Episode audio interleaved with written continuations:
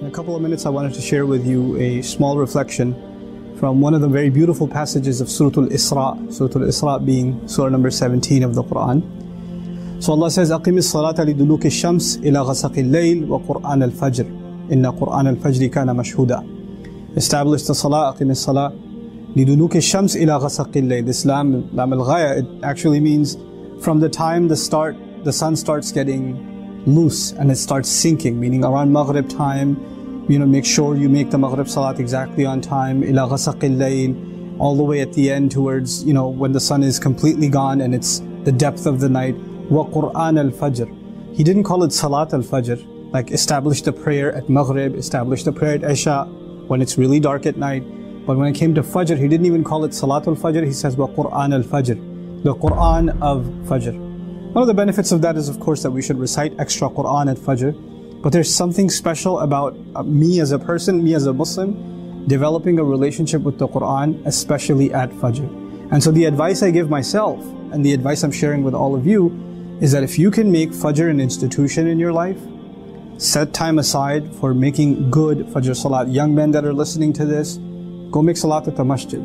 And the days that you do and you sit there and you recite Quran a little bit, if you can de- dedicate that time and make that a time in your life, then you will notice the, the spiritual benefits and the worldly benefits of doing that immediately. Inna Quran al-Fajr kana mashhuda. Allah says that the Quran of Fajr in the same ayah, no doubt about it, it is witnessed. It's such a beautiful thing to say.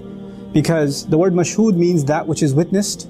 So the Fajr of Quran, the recitation of Quran, the prayer that you recited, that you attended, is witnessed by, the question is witnessed by who? You know, that's an hour of the day when most people are asleep. And so even if somebody's walking to the prayer, driving to the prayer, nobody sees them. But Allah says that's the time that is mashhud. Usually things that are mashhud, things that are witnessed, are the middle of the day. Popular times, popular places. But the masjid is not a popular place at Fajr time. Not for most of us. The, the salat is not a popular time for most of us. It's not when you see a lot of people around you. But Allah says, no doubt about it, it is witnessed. The question is then witnessed by who?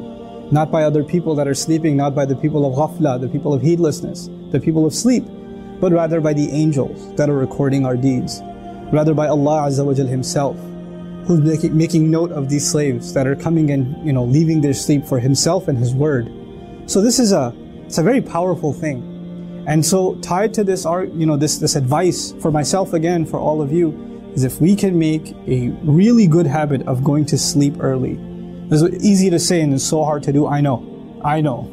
We can, we always have things to do and they pile up and we start getting around to them in the evening. Of course, shaitan gets a little extra active in the evening too. So our distractions come and, you know, you're sitting there watching videos, hopefully not this one at two in the morning, you know, and you're, you're doing all of this late, late at night and then your fajr is basically, you know, it's kind of just getting it out of the way. You're half asleep and you pray a couple of rak'ahs, you don't even know what you prayed.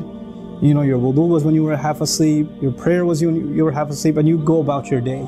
You know, if, if you wake up, if you're among those who wake up. So if we can make a real habit in our lives of going to sleep early, and as a result waking up early and really having the Quran of Fajr being given its right, Quran al-Fajr. Is one of the few idafas. I don't know of any other idafa in the Quran except Qur'anahu, its recital uh, that the, the word Quran is associated with something else directly like this, with, with this kind of construction, except with Fajr. So I pray that I'm able to take advantage of that and all of you are. And I can guarantee you, I know I've experienced this personally in my life, and I can guarantee you, you'll experience this for yourselves. Once you make a habit out of this, or you try to implement it even a little bit, you will start seeing its benefits immediately. You know, if not almost immediately, you're going to start seeing your day is different, your mood is different, what you can accomplish is different, the barakah in your time is different. So I pray that Allah makes us a people of Quran and a people that are really able to take advantages of, of the times that Allah offers His special assistance to us and His special blessings to us.